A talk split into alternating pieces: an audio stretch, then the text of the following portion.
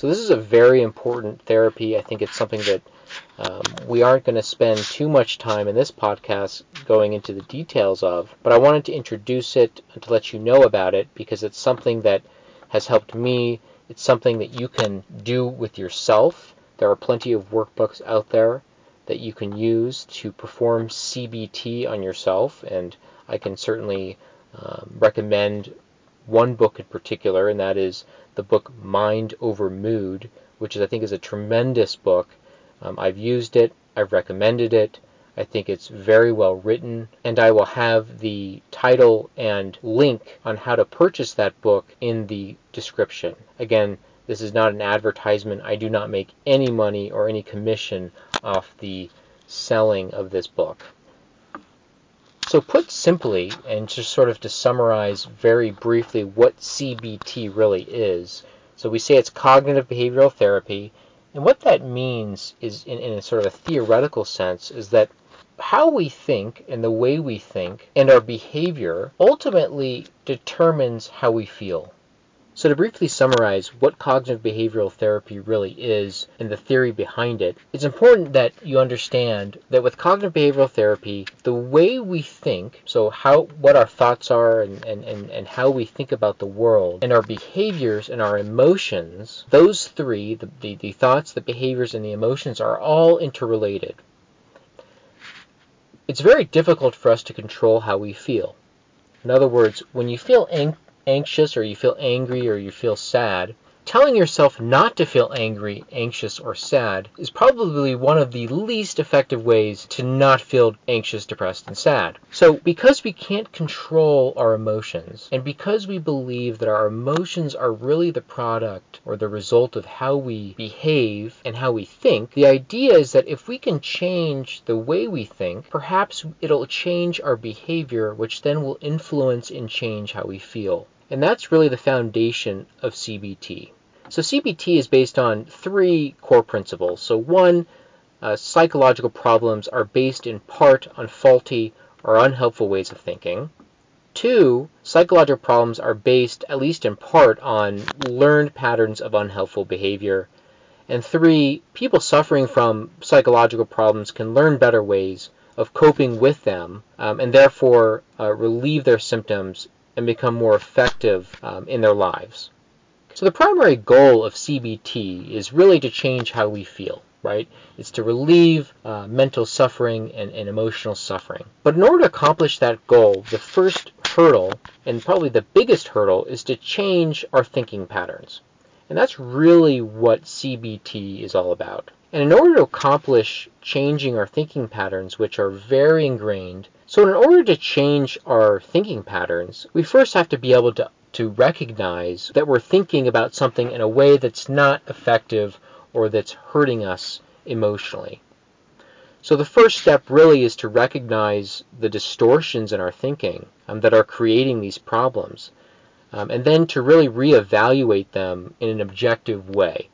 So whenever I'm doing C B T um, with a patient, the very first step is just recognition. And I don't like to give homework because I hate homework, but there are some tasks and things that I have patients do when they're not in the office, because you have to remember that you're only with a therapist or a psychiatrist or a psychologist for a very short period of time, and a lot of the work has to be done outside the office.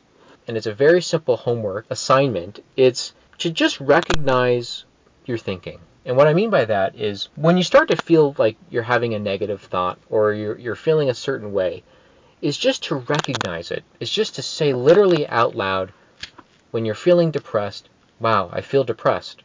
To just recognize. Recognize your thoughts. For example, oh, wow, I feel depressed. Huh. And then stop, recognize what you're feeling, feel it, accept it, and then be curious about it. Ask yourself, huh, I wonder why I'm feeling this way. And sort of become an investigator, be like a detective, and trying to understand why you might be feeling the way you do. Stopping and saying, hmm, I wonder what I was doing before I had this thought or this feeling. I wonder what the trigger was, or I wonder why this came up. And just sort of think about it. You don't have to do anything other than just recognizing and being, huh, Interesting. And you start recognizing these negative thoughts you're having, maybe even write them down. You don't have to, but I certainly recommend writing things down. I think it helps. But over time, you'll start to see patterns. And I think that's one of the keys to understanding where your thinking patterns are going wrong or where these, these thoughts are coming from. So once we can better identify what these what we call these distortions or cognitive distortions, once we can identify them, then we can start attacking them and better understanding them so that we can overcome them. It's impossible to fix a problem if you don't know what the problem is.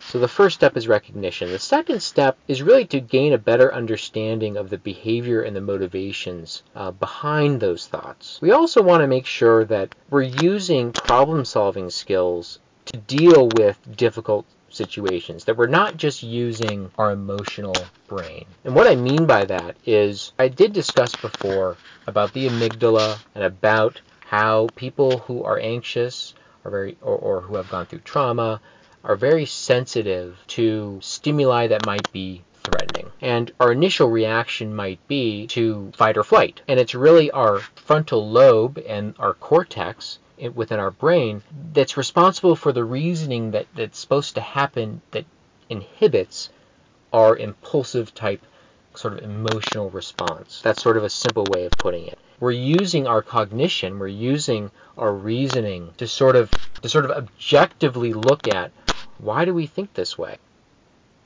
So we want to make sure that we're identifying, one, identifying what those thoughts are and what's leading to those thoughts.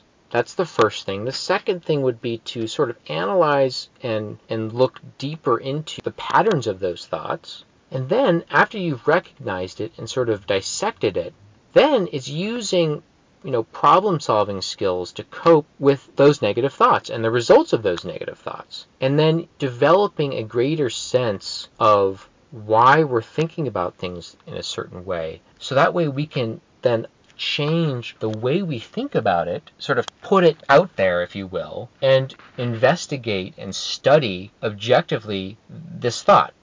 So let me give you an example of a very simple exercise that you can do um, on your own um, anytime you have a sort of negative or anxious thought. Now, mind you, C B T is not just for anxiety. It can be for a number of disorders, a number of dis- uh, psychological problems, but I'm just going to give you the example of a very common cognitive distortion in people who are depressed and anxious, and that is, I'm a failure, okay? So that's the, sort of the cognitive distortion. It's maybe you didn't do well on a test, maybe you, um, or even maybe you did achieve the goal and you just didn't think it was good enough.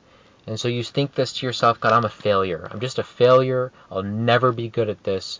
I'm a complete and utter failure. So what you do is you say, okay, I've now recognized that this thought, I'm a failure, is not a good thought, and I'm going to take this thought and I'm going to put it on the table here, and now I'm going to analyze and criticize this thought. I'm a failure.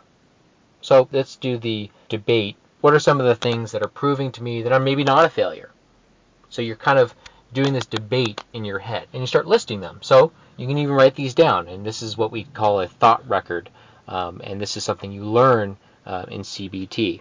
So you say, okay, well, so what are some of the things that support that claim, and what are some things that don't support it or actually refute it? Am I a failure? Well, I feel like I, you know, I didn't do well on the test. This seems to be a problem that I keep not doing well on these things. Um, I also didn't uh, finish my homework the other day, and so those are all the reasons why I'm a failure. Why am I not a failure? Well, you know, I did uh, work really hard on this, and there were some other projects that I did that were pretty good, and I got really high scores on, and people complimented me on those. Um, what other things sort of refute this idea that you're just a complete failure? Well, I'm still in school, and I'm trying, and I'm not failing the class. Okay, let me find a different way to say or think about myself when it comes to this particular thought. So instead of saying I'm a complete failure, I'm going to say now, I didn't do well on this presentation today. I wish I would have had done better. I probably could have prepared more, but this is a one-time occurrence, and there are many more opportunities for me to demonstrate that I'm not a failure. That's what it is, and hopefully in the future, I can learn from this and do better. And if over time you're doing this over and over and over again, every time you're having these kind of negative thoughts, every time you've identified or recognized that you're having these thoughts, if you can change the way you're sort of thinking about it, you can ultimately change how you feel. And that's really the powerful part of C B T and the whole point of C B T. So C B T has the word behavioral in it, right? So it's cognitive behavioral therapy. So it's not just thoughts, but there's also behaviors. And so you can do this type of an exercise with your behaviors.